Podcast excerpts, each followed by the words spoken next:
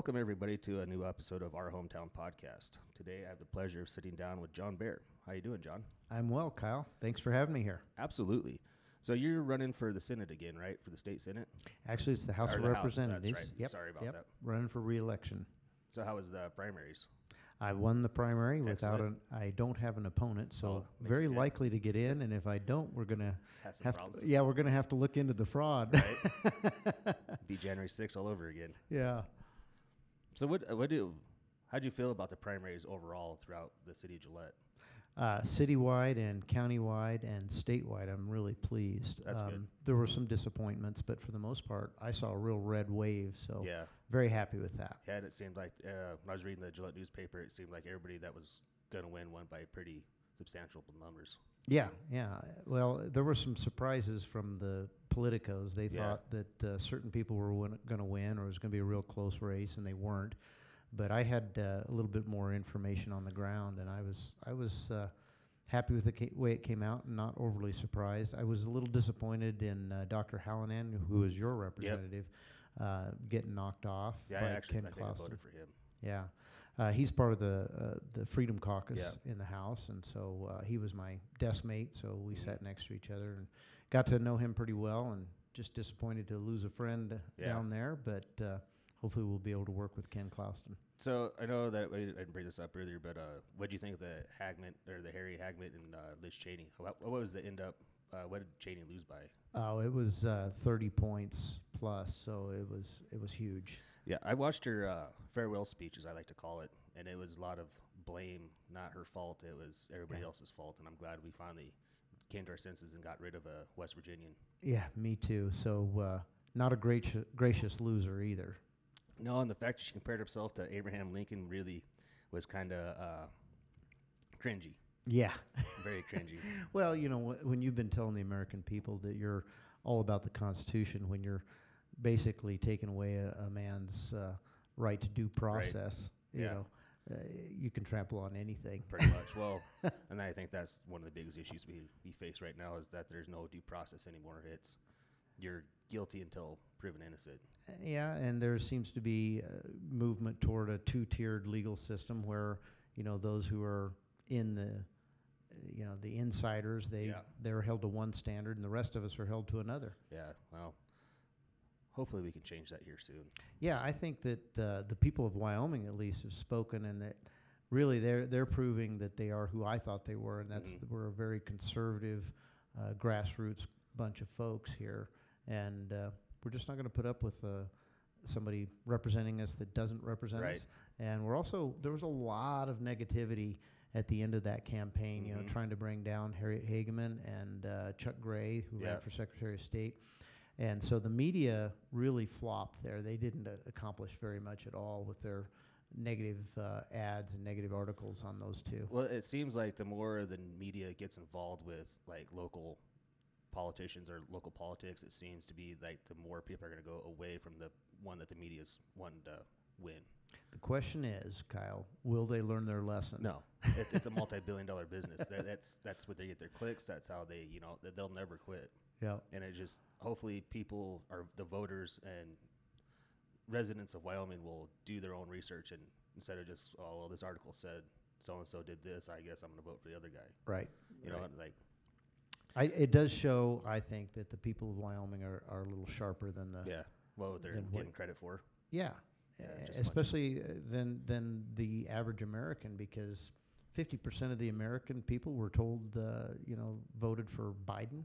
Right You know that that's somebody who's listening to CNN right and, Well, and I- drinking the Kool Aid. it was uh it was weird to see that Biden got more votes than Obama Yeah. and that, that's a little the guy that can't write his own name without a crayon it's kind of kind of scary it is, isn't it? But uh, so talk a little bit about you, Mr. Bear. Uh, what's your childhood story and how's that made you who are you are today? Sure. Um, well, that would take a while to go start at the childhood, but I'll do my best. Alrighty. I grew up in Greeley, Colorado. Okay. and uh, I got accepted to the University of Colorado on a Navy scholarship. So uh, went to the University of Colorado uh, under an engineering degree, got an economics degree and computer science degree there, and uh, uh, was commissioned as an officer in the Navy. Uh, met my wife there. We uh, got married actually right before our senior year. Oh, wow. and uh, so got commissioned and went off to the Navy for four years and uh, did my uh, my stint there on a ship out of San Francisco, and uh, really didn't get to spend a lot of time in port. I was out at sea quite Oh, a really? lot. Uh, I- enjoyed it, but uh, my daughter was born about the third year, three and a half years into that, and Okay. uh, I had an opportunity to to leave the Navy, come back to Colorado, and so uh, I, I uh, didn't enjoy having my daughter born and then not getting to see her again for another month and a half. So That's that's uh, that's kind of funny because that, that's exactly what Dale Schultz had said said too about his time in the army. yeah, Was that once as soon as you had kids, it was that the the enjoyment wasn't there anymore. yeah, yeah. I, I mean, I, I loved every bit of it and and uh, learned a great deal about leadership there. But uh, yeah, being around family, it, it's a it's a real hardship. The Yeah. military families, uh, they really suffer a lot of hardship. So. Uh, I was excited to get back and, and take over part of the family business in, in Greeley, Colorado, and then eventually expanding to Denver, Colorado. And uh, my wife was from here, Oh, really? And so that's really what brought us back to Wyoming. And right on. Uh, after working for a Fortune 500 company down there in Denver for a while, I decided I really wanted to get back into owning my own business. Mhm. So uh, opportunity to move to move up here and do that opened up, and so we uh, uh, we moved up here. Finished raising our kids up here. My daughter uh, is married and has my grandkids right here, Yeah. just a few doors down from Yeah. you. Yeah. Uh, so being a business owner here in Campbell County or Gillette, what what do you see are some of our biggest strengths? Like just because I, I feel like people that are small business owners have a better feel of what's going on in the community than say city councilmen even.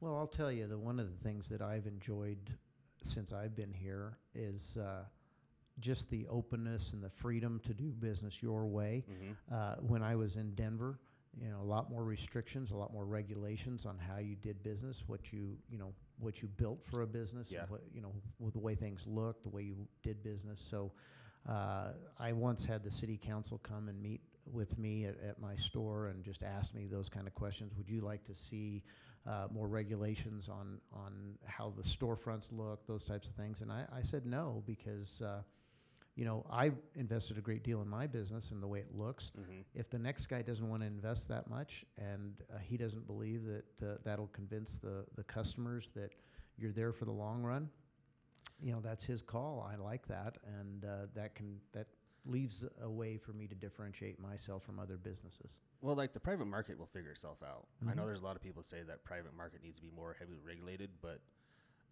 I don't know. what Was it two years ago, three years ago, when everybody's up in arms about the potholes in some of the different uh, stores, parking lots? Mm-hmm. You know, I made the comment of just don't go. You know, Right. don't go to Papa Murphy's. Right. I mean, there's there's all kinds of other places to get pizza. If that's if you guys are so upset about it, just don't go. Don't give them your business. Right. The more and more you give them their business, the more they're gonna be like, "Hey, no biggie," you know. And it's it was I was really upset that the city stepped in and said we're gonna start fining you and doing this and doing that. Just I'm, I guess I'm a huge believer in, in the private market. The the having your private rights. Your you know I just less government. I think the better we are. Absolutely, and that's uh, that's exactly the way our country was founded. And Right. You and I are on the same page there, Kyle. Well, uh, there's a guy. His name is Dan Holloway. Uh, he has. A, he, I listen to his podcast quite a bit, and it's called Citizen. And he said something the other day that the most effective, best uh, political system you have is your family. yeah, I, I agree 100. percent You know. You know, and like it kind of took me back because, like, you know, I, I'm I, I'm a firm believer that the more local government is, the better everybody's going to be. But you know, like keep it like looking at your family as a government. You know, that brings back to a nuclear family. Mhm. You know, it takes a nuclear family to have to teach your kids the uh, the principles. You know, to to have your kids grow up to be decent human beings. Yeah. Well, and you you create better citizens in the Exactly. future that way as well. Exactly. But we see a war on that, don't we? We Oh, see man. we see an attack on the nuclear family. We see uh, you know the degradation of, of the family unit, and we, we see our not just from culture but from government Mm-hmm. itself. You know, we have a tax policy that that uh, encourages people not to get married but to go ahead and have children. Right. And and uh, you know, w- if you look at the divorce rate. Uh, well, even in Campbell County, it's over fifty percent. yeah, and, and and it's just destructive. It's destructive to our society. It's destructive to the American way. Well, I think it's more of attack on on men than it is anything. I Yep. think this third wave feminism group have really caused a lot of problems Yeah, for yeah. for I- everybody. you know, I look back historically. You know, you look back to World War II. That's really where it began. yeah, where the men went off to war and the women had to, to build the ships and the Mhm. tanks and the airplanes. And so uh, women uh, were in the workforce for Yeah. sure. And then when the men came back, not all the women left the workforce. And so you went from a time when one man could uh, provide for his entire family and the mom could stay home hmm to needing to have both people in the workforce because the more people are in the workforce, this is that private private uh, market, like Yep. you just mentioned, uh, the capitalism. That the more labor there is in the market, the lower the wages are. hmm So you put men and women into the marketplace, the lower the wages are going to be. So Yep. instead of fewer people working and higher wages, we've gone the other direction, and it, it's you- hard on the family. Do you think that if they would have kept wages uh, before, because when when did uh, uh, the federal wage when when did, when did that became a thing? The minimum wage was that right after? That would have probably been uh, after the the New Deal. Uh, you know, shortly after. I think it would have been the fifties or the Yeah. sixties sometime. So I, I'm a firm believer that the minimum wage has caused more problems than it's ever fixed. well, if you look at it, the today and and most of my lifetime, minimum wage hasn't really meant much because No. nobody was paid that. What what it does is it tie the unions tie their wages to it. They're not anywhere near minimum Mhm. wage, but they use that as a as an index to Yep. to run their wages. But if government increases the minimum wage like we're seeing in California above and beyond what the what the market forces do, Mhm. it just destroys the market. Well, I, I've being a welder, uh, I get a lot of emails from different recruiting companies. Well, you can go out to California and make sixty-five bucks an hour, but a house costs me six hundred thousand. Mm-hmm. So that sixty-five bucks an hour doesn't. That's like making minimum wage here. Right. You know, you, you can't live off of it. Right. it, and I, I think you know, like talking about with men and women being in the workforce, I, I still kind of part of me wants to say this is kind of my more liberal leaning ideology from schools and stuff like that. But I think if the corporations, I think the unions that stayed the hell out of it, I think would be better off than where we are now. Mm-hmm. But even with men and wo- wi- men and women being in the workforce, I think companies could have still kept up and said, you know, inflation's here. We're going to keep stay on on track with inflation. So inflation goes up six percent, we'll give you a six point five percent raise. I understand that's like crazy to think because then you're say your products and everything else go up in expenses, but there's got to be a way for to, for these companies making trillion, billions of dollars that can help fight this, help the American people working for them fighting inflation. What we're at twelve percent now, thirteen percent. Yeah, I don't see it that way. I, I figured Lem- you wouldn't, but L- let me explain to you where inflation comes from. So inflation is where you go to purchase something, Mhm. and you know you're going to agree that whatever that is is worth a dollar. Mhm. Let's let's call it. Uh, let's say it's an egg. Uh, so an egg's worth a dollar. Okay. Now, if the government takes and prints more dollars without adding more eggs into the market, now there's more dollars, and so they wor- they are worth less, and so the guy that sells you the egg can't buy as much with that dollar, so now he needs to charge you more mhm. because he can't buy as much. You've eroded the buying power. So where does inflation come Uh, from? it's from the top. From it's the from government. government printing more money. The more money they put into the into the uh, market, the the lower the value of that money is. And so, you know, if you look back at World War II, that's what the Germans did, and that's what really led to a lot of the. their downfall. Uh, well, it Well, led to the great. economic. Yeah, it, it led to a, an economic disaster that led to them actually, you know, joining a war or starting a Yeah. war to try to get out of it. Well, you know, and then printing what five point five trillion dollars in less than eighteen months. Yeah. You know, that And and I think that this new bill, this uh, inflation prevention bill, It's gonna make it worse. It's going to make it worse. Yeah. There's well, no you know, there's going to be eighty-seven thousand new jobs though, so there's that. Look out! They'll be knocking on your oh door. man, as I was telling my, we, we were talking about that the other day, and I was like, man, I might have to go through all my tax returns and make sure I got everything filled out right because I really don't need. Oh, don't worry about it. They'll do that for oh you. man, I'm not looking forward to it. There was there was a we my family we had owned a gas company uh, back in 2010 and it Mhm. went belly up on us. That was uh, right as the attack on natural gas was the worst, and I keep on thinking back. It's like, man, I really hope that CPA she did her job right. I Right. I hope so because I Yeah. right now if they come back on me. I'm, Sorry, guys. yeah, yeah, that's that's a, a scary thing because you're guilty until proven innocent when Right. it comes to the IRS, and that's just that's unconstitutional and it's un-American. So, talking about government, I guess, how do you feel the Wyoming state government's going? Do you, do you feel like we're safe, secure? Do you think we could take on what left of Joe Biden's policies is coming down our way? Is there things we can do to protect the citizens of Wyoming? Well, it's a pretty complex question, and it's going to take a little bit to answer that. Um, I do believe that we as a state are way better off than most states in Mhm. the in the nation. Um, but as we saw in this last election, the people of Wyoming are very conservative, call it red. Mm-hmm. But the people we've elected to to serve us as our representatives down in Cheyenne typically are much more purple Yeah. a lot more left leaning. And a lot of that has to do with the, the kind of people that are available to serve. Mm-hmm.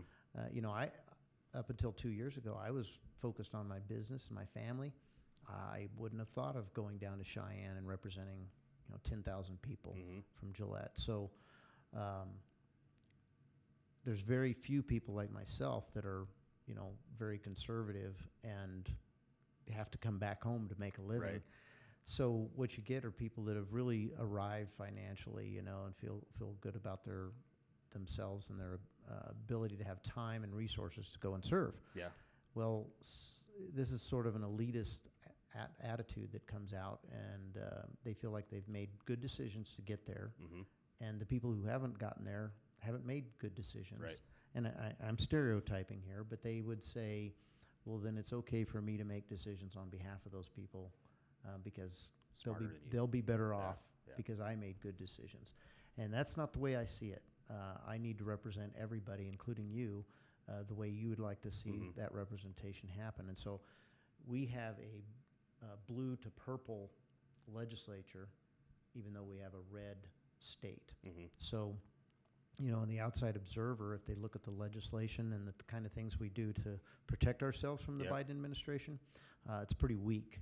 Uh, there, we pretty much go along with the Biden administration because too many of our legislators want those federal dollars coming into the state. Now, it's a little bit complicated because if you look at the land and the resources of this state, you know, almost 70% of it is owned by the federal government. Mm-hmm. So we're really beholden to them because most of our revenue that we run our state on comes from tho- those minerals that we're taking out of the ground, and we depend on the federal government to allow us to do that. Now, when they shut that down, uh, we're not going to be able to pay for schools. We're not going to be able to pay for a lot of things. So we've got a really bad it's a relationship with the federal government right Very now.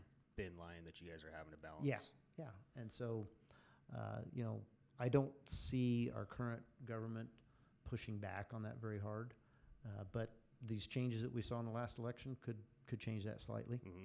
So hopefully, we'll start seeing some pushback. We, you know, we had um, a superintendent of education, Brian Schroeder, that was pushing back and saying, "Hey, we don't want the USDA st- uh, telling us that the the 90 million that we're getting from them for school lunches it requires that we start allowing boys to have access to the girls' restrooms. Yeah. I mean, if you want to ruin an education for a young lady, Right.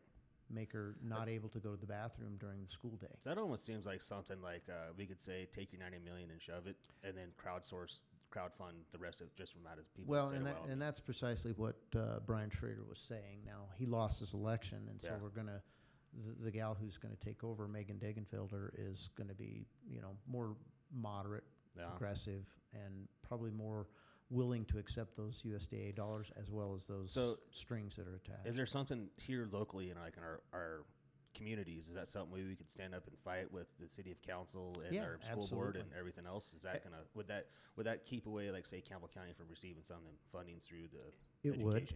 It would, and then we would have to figure out another way to fund that. I think we could have done that at the state level. Mhm.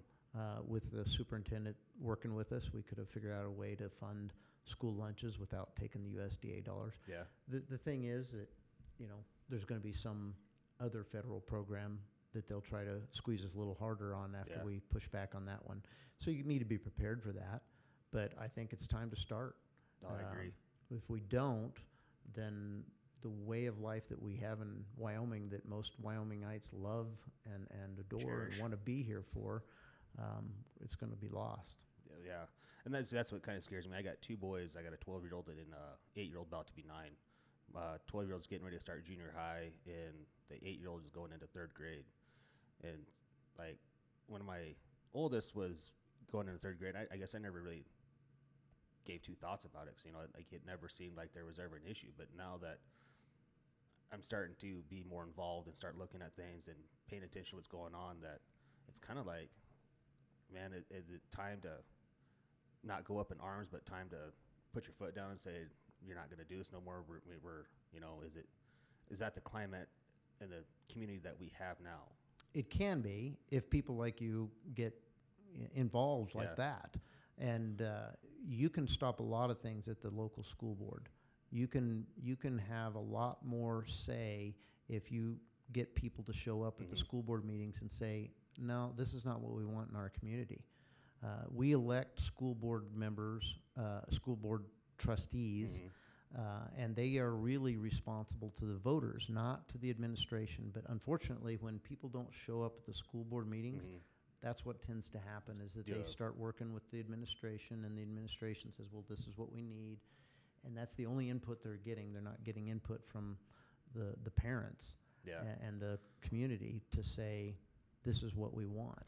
Well, if these last two years hasn't shown anybody anything, that it's like right now is not the time to be lazy.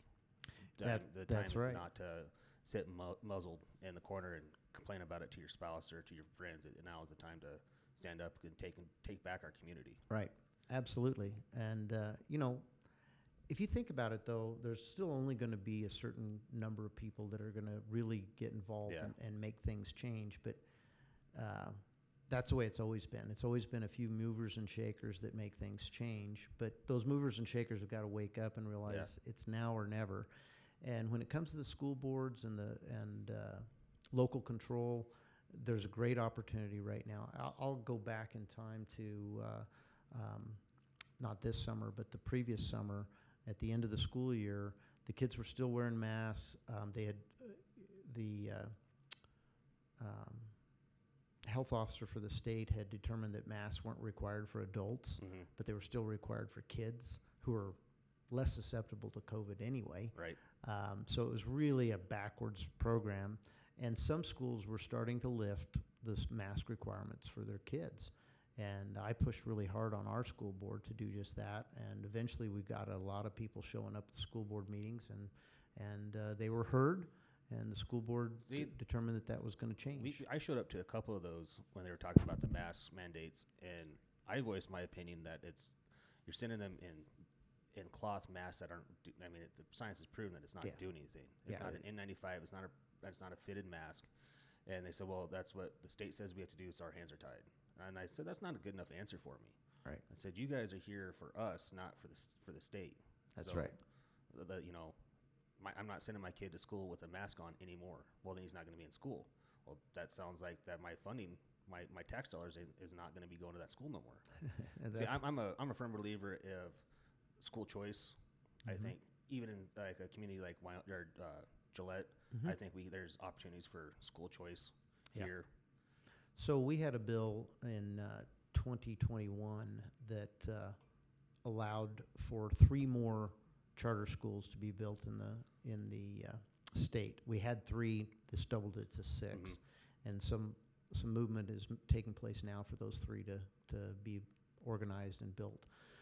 But um, there was uh, a legislator that got up and gave a speech and said, "Listen, we've got school choice. I homeschooled my kids." That's not that's not a choice. Exactly. I got right back up and said, uh, "Listen, I homeschooled my kids too. The problem is, is that I had the funds and ability to do exactly. it. You take a single mother, you know, how's she going to homeschool her kids? and So provide she- a roof and food. And, She doesn't have that choice. And our Constitution says that every every citizen has a right to a, free education. Mhm. And so, you know, we're not obeying that if we say only these well, that, people can that can afford it can have a good education. that, that's that's a kind of a comment that somebody says, well, you know, let daddy take care of you. You know, that's government. The government will will be able to provide, you know, section was it section eight housing and food stamps and this and that and that. You know, Mhm. that's to me, every, people relying on the government to fix all their problems is kind of getting out of hand. So one of the things that I learned uh, early on was, uh, you know, there are a lot of good causes out there, Mhm. But each time you have something come across you that that sounds like a good idea, you need to ask the question: Is that the proper role of government? Mhm. Because housing, um, food, clothing, education, you know, there are certain things that government is necessary for, Mhm. and I'm not saying those are the things, but if we allow government to take care of every little thing, then government's going to be able to restrict every Right. little part of our life, and that's not what our founding fathers Exactly. intended. They they wanted freedom and liberty, and as small a government as possible. But we have tended to uh, to become a, a nanny state Yep. from a you know a welfare state to a nanny state. And one of the problems we have here in Campbell County and Gillette in particular is that we're very wealthy hmm because of the mineral extraction and the amount of tax dollars that come to our, our city and our county from that source, we have a lot of money.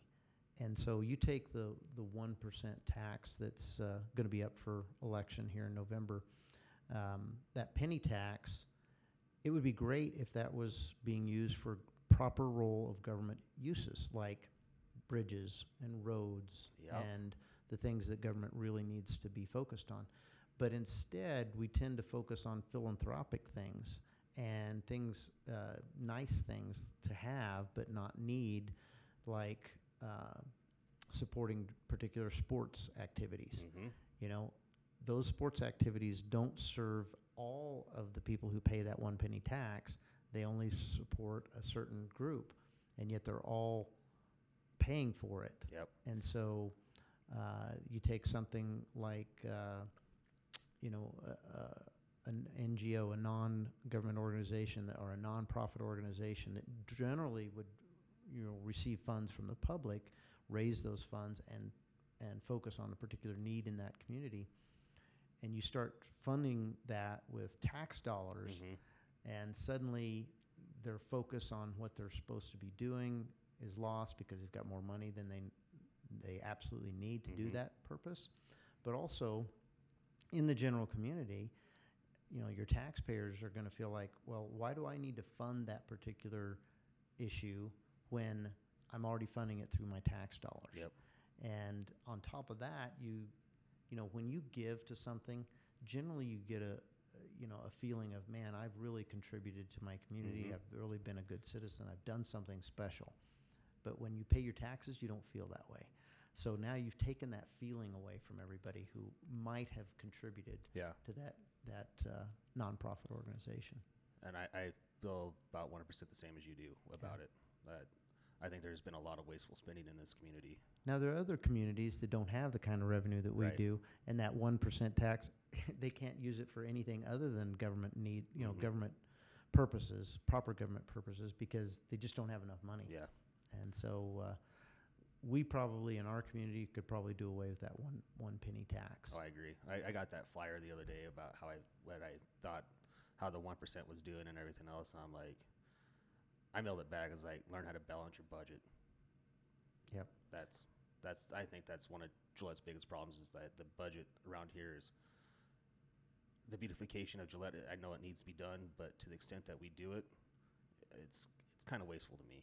Yeah. And like you know the that corner by Enzi and uh, 4J, they've ripped that grass up ten times now, and they still can't get grass to grow. Right. You know. Well, and again, that's because we have more money than than we need to do these things. It's almost like more money than common sense at this Yeah. point. Yeah. But you know, it, it's. I think that's uh, something that I don't think we'll ever see the one percent go away. in this community? We'll see.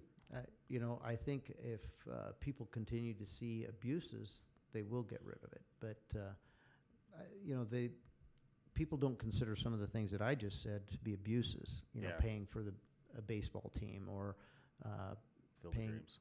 yeah, exactly.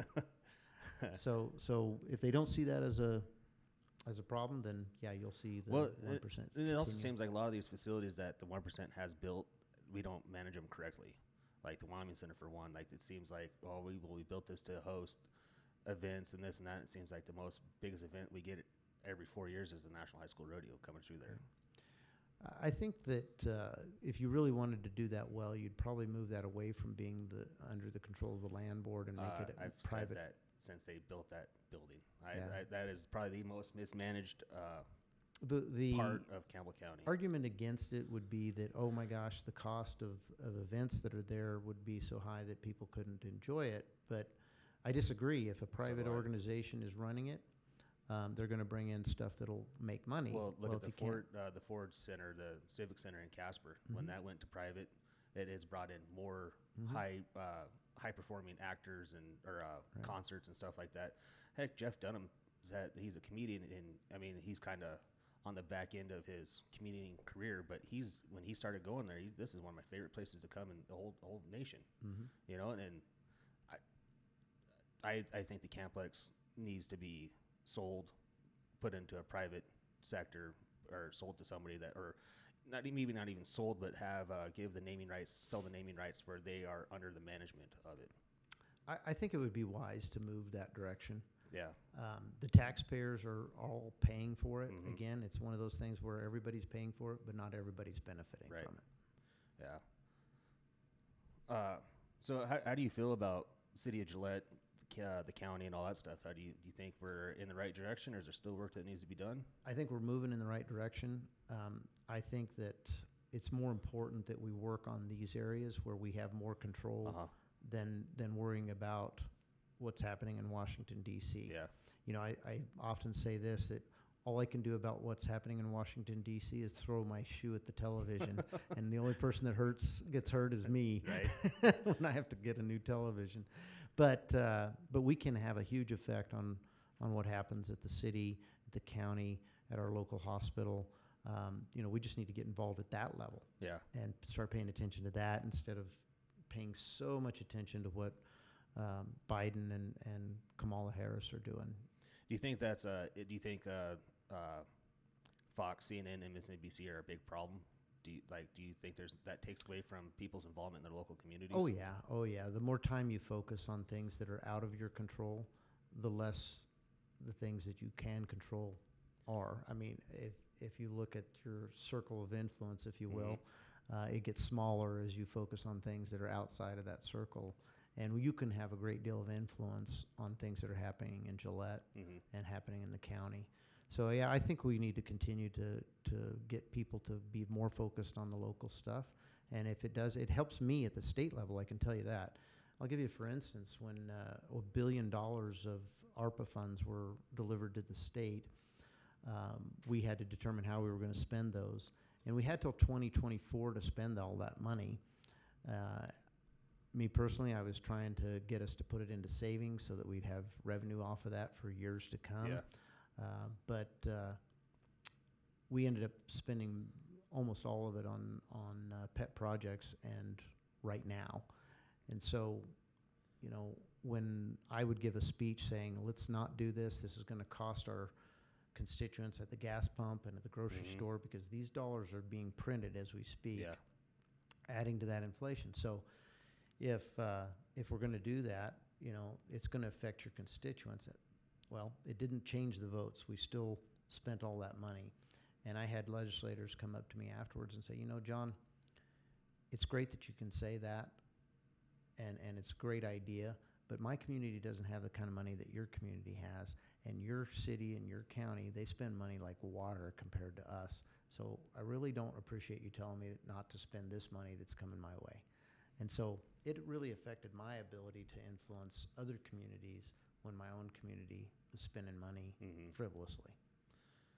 And do you think that's something that uh, I don't know, I, I guess I, that the new mayor race going on. So whether it's uh, Shay or uh, Nathan, is that Mhm. something you can sit down and talk to him and be like, hey, you know, let, let's rein in some of the spending so that way we can better better protect every you know the, the citizens of, of Wyoming, not just Gillette. But Yeah, yeah. I I uh, had a long conversation with Shay, and and I I do hope that he's the one now that we're, we've narrowed it down to two that Mhm. uh, that he will advance on to become our mayor. I think that's probably um, the case, but uh, he and I differ on economic development. I'll yeah, tell he, you. he at the- from having our conversation with him, it it was kind of quite a bit of spending. Yeah. Yeah, so this is a, you know, when I talk about the proper role of government, here's a perfect example uh, of where Shay and I are going to differ. I don't believe that government has a responsibility to create economic development other than to do two things, and those two things are re- reduce taxes to Yep. the lowest possible level and reduce regulations. Now, we saw that during the Trump administration on a national Mhm. scale. Trump lowered taxes and he reduced regulations, and we saw the economy just take off. Yeah. So that's the America First um, activity there, and that's what works. Yep. So if government just does those two things, the economy will take care of itself. Mhm. It really will. But if we decide that we're going to purchase a piece of land and develop it into a uh, industrial park and uh, try to invite new companies in here to do that, what happens is We've done that before. yeah, well, what happens is, you know, necessarily only some people are going to get to move in there and get those types of rents, Well, and other people are not. And so you're going to naturally have to pick winners and Yep. losers. And usually it's who knows this politician best that gets the best deal. uh, my dad he owned Heidegger Welding, and that uh, big facility that uh, Liberty Oil's in now that was Mhm. his, and he Mhm. he was there before they turned that into an energy, uh, whatever you want to call it, uh, community. Mm-hmm. And he was wanting to buy the property. There used to be a polypipe factory right across on Mhm. the other side of the railroad tracks, and he was trying to buy that property. And the city and the county told him absolutely not. We're giving that to whatever the name was until they killed the guy, and they tried buying it again, and they ended up giving it to. Uh, uh, it was a support uh, for like the oil and gas field. They made par- or they had parts. It was a warehouse. Anyways, but at the time he was the largest employer of Campbell County. He had 4,500 people employed just for him, and he could not get a get a bone thrown to him. Yeah. you know, and it, it was tooth and nail just to get the facility that he had there built and approved for. Yeah. And so, like you know, when they talk about building these energy, or you know, these these uh, uh, uh, Economic development. economic development, you know, I kind of, I kind of cringe at that or tense up about that because I've seen it, how it's never worked in the past. You know, even back in the 70s, 60s, and 70s around here, I've heard stories from different guys in the oil field. They tried doing it then too, and it, it just blew up in their face. Mhm. And it, you know, it goes back to letting the private sector do its thing. It really is. Um, and, and people don't like the speed at which that operates. But again, it'll operate faster if the government gets out of the way. Yeah. Well, you know, only that, but like, there's Gillette and Campbell County alone have the skill, the trades here that any company, Cat, Komatsu, could bring one of their facilities down here. I mean, granted, they're going to pay a little bit better wages than they do in Illinois, but you're getting twice the product. You're you're going to be moving Mhm. twice as many products. We're not unionized. We're a at will work state. You know, you're, you're you you have guys here that have gone to the trade schools and can do it all. Yeah, I think you're going to see more and more of the uh, gun manufacturers Yeah. and ammunition manufacturers moving here because of the so unfriendly laws in these other Yeah. states. So, uh, you know, hopefully the state of Wyoming can continue to, to, you know, protect the Second Amendment and uh, keep those freedoms rocking for people. And the, you know, clearly there's a huge demand for that stuff. It's hard to buy ammunition Yeah. anywhere right now. Has been for a long, long time. Uh, but you have a federal government that clearly wants to keep people from having firearms. Yeah. Well, and so, I lost those in a boating accident keyhole. me too. Uh, you know, so if, if there's one area that, that I'd like to see some uh, diversification, I'd like to see us try to, you know, woo some of those companies here. Um, and there's other, other areas where, you know, we would be a good fit. But I will say this, um, I often get asked, what do you think about diversifying the revenue streams for the government? That was actually going to be my next question to you. Well, then let me lead into that. All right, I'll let you lead into nice that. Nice segue. Well, I, I just want to just slowly go through the math here in Campbell County, what it means. If uh, if you think about the way the tax works, we tax each train that's taking coal out of Mhm. here at 100% ad valorem. Now, your house is taxed at 9%.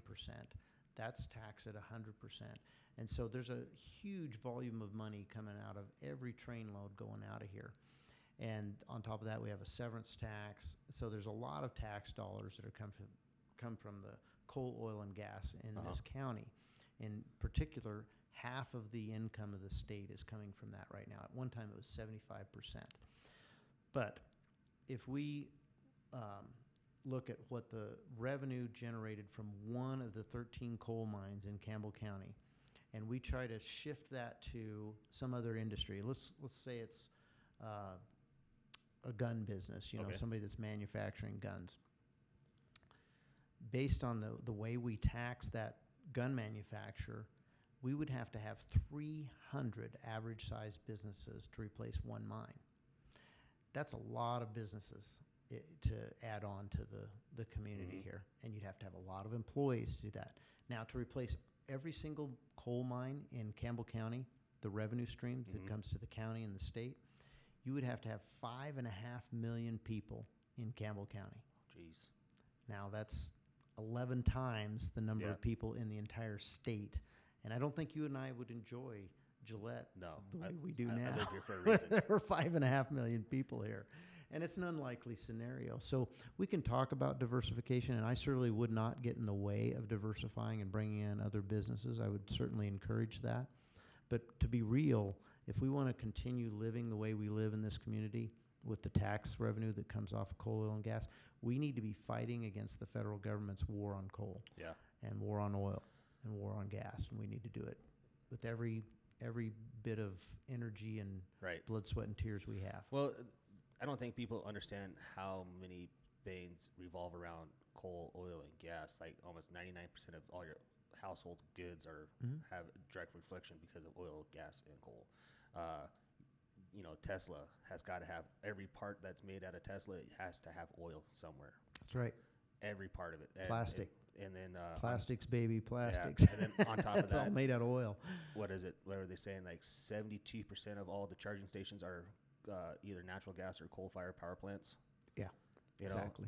Uh, you know, you drive down towards Douglas, you see all the wind, the wind turbines up. You know, and Douglas is pretty windy, but there's a lot of times I've driven down there and they're not turning. You know, in Texas, learn should have learned their lesson when they got that big freeze all over Mhm. Texas, and their grid couldn't handle it because none of the wind turbines or solar panels were going All right. you know, and they because they basically took themselves off the coal and oil, uh, natural gas. Uh, uh, Yeah, if we can energy. if we continue to do that, uh, you know, I hate to say doom and gloom, but people will die because you won't have heat. well, you know, I, I almost kind of think that's kind of like the the plan is trying to start thinning out the herd. I, you know, with the whole the way they handled COVID, the way this Green New Deal, some of these, uh, hell, even that new uh, uh, inflation bill that Biden just signed. There, there's a lot of terrible, terrible things for everybody in all Yeah. these things that they're pushing. It certainly doesn't make a lot of sense to go that direction. You know, as far as uh, we we've proven what works, Yeah. we know what works, and we're going quite the opposite. you know, and I'm not against trying to find other sources for energy, you know, but right now oil, gas, and coal are proven to work. So let's just rely on them really hard until we get the wind, solar, the wind turbines and the solar panels figured out. Let's get the nuclear energy figured out. Let's get, you know, let's let's let's put some time and effort into getting stuff figured out so it's done right, and we're not sitting here like California or Texas or uh, West Virginia where they're having rolling blackouts, Louisiana. Yeah. Well, Kyle, what what you're describing is the war on the middle class, which Yeah. is the American dream, right? Um, one of the things that makes it easier for uh, people like you and I to own a home or to start a business is cheap energy. Yeah. As soon as the energy goes up, you know everything goes up because of that. And once it does, your ability to get ahead and invest in something it's limited. Yeah. And so then you you become a country of the haves and the have-nots. Yeah, you'll be a third world country real quick. Right. Uh, Argentina, good good example. And, and let's just talk about the reality, the, the quote unquote science of uh, global warming and, and man's, uh, man's influence on that. Mhm. Well, if we really are concerned about man's effect on, on the climate, then we should be looking at the places where the most pollution happens, places like China and India. And instead, we act like there's this wall going up at the, Right. the border, not one that'll stop anybody from coming across, but it'll Yeah. stop pollution from, from uh, coming in or going out. And it's ridiculous to think like that. We should be putting, if, if we really thought that that was the problem, we should be putting maximum effort into to getting those other countries to, to curb their, their emissions. Well, it, it's funny that China's China and India are the two largest producers of solar panels, and they have the least amount of solar panels in their countries. Well, China right now is building 210, 210 coal-fired power plants a year. Yep.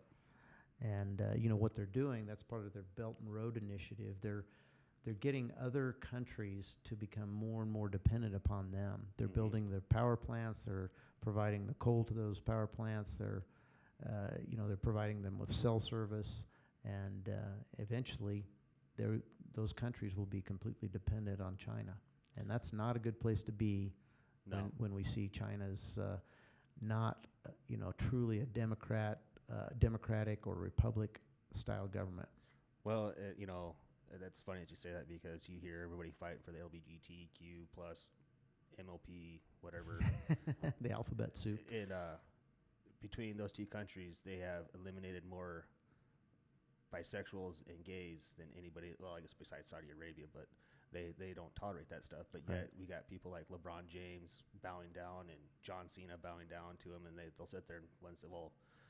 You know, BLM this, and then you look at China has the Uyghurs all locked up in concentration camps. Yeah, there's a, a lot of duplicity there, isn't there? Yeah, it, well, it's. Uh, I'm glad to see your colors, your, your true colors, and what you actually stand for. Because I will no longer support you. Yeah. You, you won't get a dime of. I won't even turn on NBA. You know, like I actually enjoy watching the NBA. I used to, but now that it's all super political, I mean, anymore nowadays, if our TV's on, it's either college sports or it's nothing. Yeah, I think, you know, that that's what has to happen is the the customers have to speak with their Yeah. dollars. Well, Um, Netflix is seeing that. Netflix uh, showed a two, two, uh, $235 million profit loss in last quarter because they went so hard to the woke, you go broke concept. mm-hmm. You know, and it's it's catching up. It's going to catch up to everybody. So, Kyle, I'll just ask you, why do you think um, these these uh, industry leaders are going this direction, or the becoming woke? What do you Uh, think's driving? that? Because they they. So I, I think they're going this direction is because it's keeping them safe from the loudest voices. So if they send their CEOs, their white CEOs, to uh, uh, culture appropriation classes and stuff like that, that, that like uh, what was it? J.P. Morgan sent their CEOs off to learn more about the black culture and this and that and the gay culture. And it allowed J.P. Morgan to say, "Hey, we're part of you guys. Don't yell and scream at us. Don't come at us on Twitter. Don't use social media to come at us. We're on, we're on your side." When they're in, in, in really reality, they're the ones attacking these communities. They're the ones that's destroying these communities and tearing them apart. Mhm. You know, and I, I that's what that's to me that's what they're doing is they're trying to stay away from the loud voices, from Trying- the mob mentality. You think it's a survival mode? I do believe. I, if you ask me, they're they're encouraging more of it. Uh, yeah, It's well, like against their competition. It's like paying ransom. Yeah. You know, you, you just encourage more. well, you know, and like you see them backing all these different people running for office and everything else, and they're just they're bowing down to the mob mentality. Mhm. To me, and I, the mob mentality isn't is probably less than one percent of the uh, of the United States. There's only less than one percent of the, the people that are yelling and screaming. Everybody else is just leave me the fuck alone. You know, So are you saying that, that if the rest of us were to rise up, we, they would they would uh, wake up and start doing it right? Uh, I think they would do the exact same thing they're doing now with uh, with the BLM and LBGT and whatever all these other woke progressive agendas. I think they'd, they'd instantly jump ship and be like, oh, well, well what, what can we do for you? What can we do for you? Right, right. And I think it's time that we take away our tax dollars that subsidize these kind of companies and take them away. Oh, absolutely. Again, those kinds of things are picking winners and losers, and Well, I don't think subsidies. I don't think any company should receive a subsidy. Yeah. I, I don't. We're quite a ways down that road now, Kyle, and that's the problem. Is is backing out of that is going to take a, a lot of effort and a lot of time, and it's going to take some pretty determined uh, representatives and and uh, statesmen to do that. So Yeah, well, I was, when I was talking to Dell, he said that he had the opportunity to run uh, in place of Cheney or to run against Cheney. Mhm. You know, and he told me that that he couldn't do it because he'd be such a fish out of water. And I was thinking to myself, that's what we need. We need some fish out of water that are going into a coming in from being the biggest fish and going into a fishbowl with the bigger fish and, and then just devouring them. Because I don't mm. think Dell would. I think Dell has the backbone and the intelligence and the strength to stand up and say, "No, this is this is dumb. We're not doing this." You know, and fight tooth and nail to get get what needs to be done done. Yeah. Well, we, we do need to have people that are willing to fight and stand Yeah. up to it. They have to understand what, what is constitutional, what's Right. not constitutional. They've got to have that core understanding of what the founding fathers intended, because I think they were brilliant in putting this uh, this republic together. So, who was your favorite founding father? Um, you know, I I like them all, but uh, you know, I look at uh, you know, Jefferson, Hamilton. I, I, you know, all- every one of them played a role. Every one of them had things that I didn't like. Yeah. Uh, when I look back to that that era, my favorite politician actually was from England. wasn't wasn't an American politician, and that was uh, William Wilberforce. Okay. Do you, are you familiar with who I've he heard is? I've heard a little bit about him. I haven't done a whole deep dive. I think uh, Fox Nation, when I was part of their uh, streaming group, they had a, a thing on him. Uh, uh, There's a movie about his life. It's called Amazing Grace, okay. and uh, it's a pretty good depiction. But you know, reading the book's always better Yeah. than the movie. but uh, he's the guy that really changed the uh, the world view of slavery. hmm Because prior to that time, from beginning of man, there's been slavery. Yep. And uh, today, you and I look really look down on slavery. Yep. It's it's happening around us in this human trafficking trade and those kinds of things. It's it's happening Now Libya. but uh, we n- we detest it. We know that it's bad. We know that it's evil. Um, the people that are involved with it are really out there. But prior to, to William Wilberforce, it was just commonplace. hmm It was just the way things were. Some people enslaved themselves to, to get by, Yep. and uh, other people were forced into slavery for whatever reason. So, you know, changing that mindset of slavery is just normal and okay to it's not normal, it's not okay Mhm. uh, I think was huge. Yeah. And uh, he played a major role in that. Spent 20 years trying to end the slave trade in the British Empire. And uh, just a, a, an incredible man who did a lot. Uh, that was the big thing that he did. Yeah. But, you know, he's pretty much forgotten. And, uh, you know, he was also Abraham Lincoln's uh, political hero. Mhm. George Washington looked up to him. So uh, that's somebody that I really think was a, uh, an interesting character, somebody that I'd like to to uh, emulate. Yeah. Uh, mine would have been Be- Ben Franklin, just because he likes to party. Yeah. well, you know what a brilliant man, though. Yeah. I mean, and they were they were, especially for their age. He was older than most of them, but for their age, they were really brilliant people. They really Courage. understood. They understood what uh, governments had done in the in world history. They understood what had worked, what didn't work, Mhm. what the strengths and weaknesses were. Yeah. yeah, they understood human nature. That's the thing that we've really started losing. Do you know- think? Do you think we've lost that because of social media? No, no, I think we've lost our understanding of, of human nature and history because, um, you know, life has gotten, well, what you're saying is life's gotten busy. I, I get that. It, it's part of it currently. Mm-hmm. But no, we, we started moving away from appreciating those things and, and understanding them and studying them individually Yeah.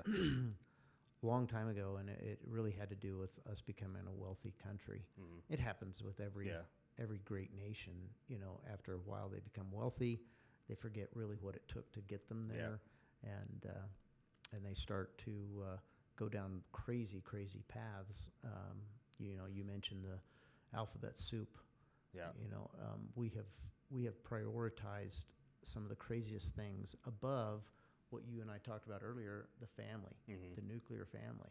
Um, we we have put, you know, things that used to be considered insane uh, ahead of that nuclear family, and we're paying a price for it. Well, what's that saying? Uh, good times make weak men, and uh, uh, good times make weak, or easy times make weak men, and difficult times make strong men. Yep. Is that, is that how that goes? Something like that, yeah. And I, and I think that we've had it so easy for so long that it's Yeah.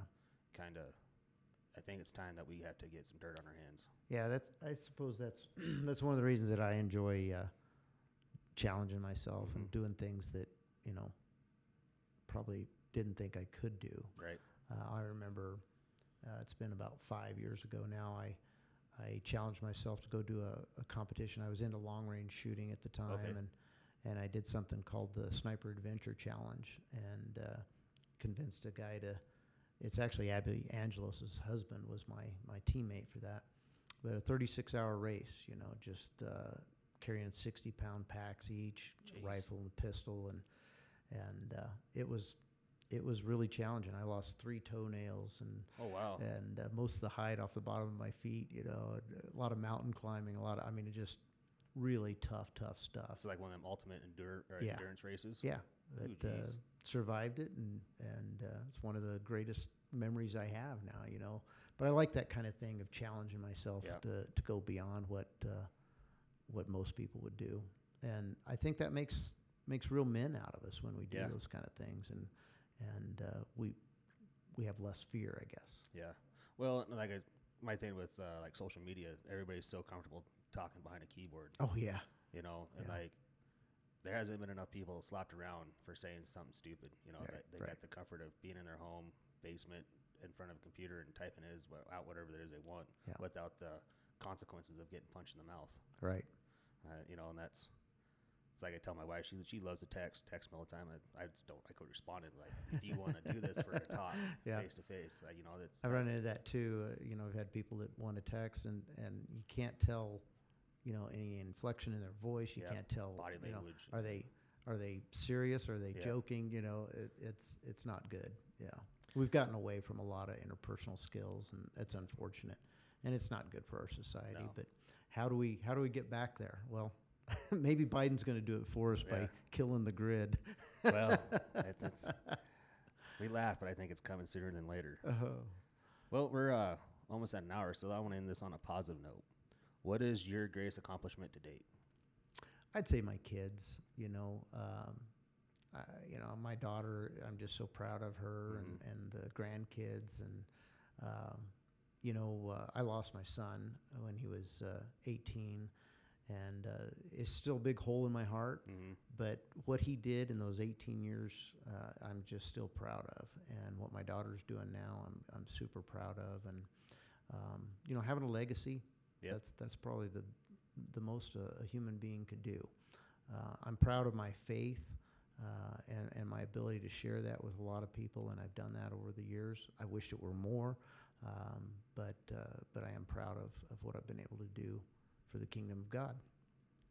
Well, I really, really enjoyed this conversation with you. I know that we were talking about 30 minutes or so, but it's just getting You- a conversation with you. It's yeah, easy you, to talk you, to you. you asked a politician to start talking, and Yeah. this is what you get. I, I enjoyed it. I think uh, people really get a lot out of this, and you know, and it's uh, it's a fresher breath air having people like you and, and Dell and Sam Kleichman have, have their their views talked about. It, it's it's uh, it gives it gives a guy a lot of hope for Well, what's coming. I'll tell you, Kyle, I appreciate people that are willing to listen and, and talk with us and, and put the word out there Yep. because, you know, how else would people ever know? Well, and that was the reason I want to start this podcast. I think there's so much hate and divisive and everything else in, around the country, and I wanted to start with communities. I want to get like community leaders and mm-hmm. people that own businesses and just get their feel about where their community's at, where's some strengths that we can grow on, where's some weaknesses that come up solutions to the weaknesses and the problems, and instead of just being so negative. There's there's enough negativity out in this world right now that it's uh it, it, it's it's hard to find the, the light at the end. True that, true that. And uh, that, i- that is a good point. We need to focus on the positive. Exactly. You know, I think that the, the, uh, the American spirit is still strong. I think that America is still a, a beacon compared to Mhm. the other countries of the world. And, uh, and so we have a lot to be proud of. Yeah, well, just open up a history book. Yep, that's right. Come a long ways. A, a, an older history book. Yeah. well, Mr. Bear, it was a pleasure. I hope to have you on again later down the road. You bet. Thanks, Kyle. Thank you. Anytime.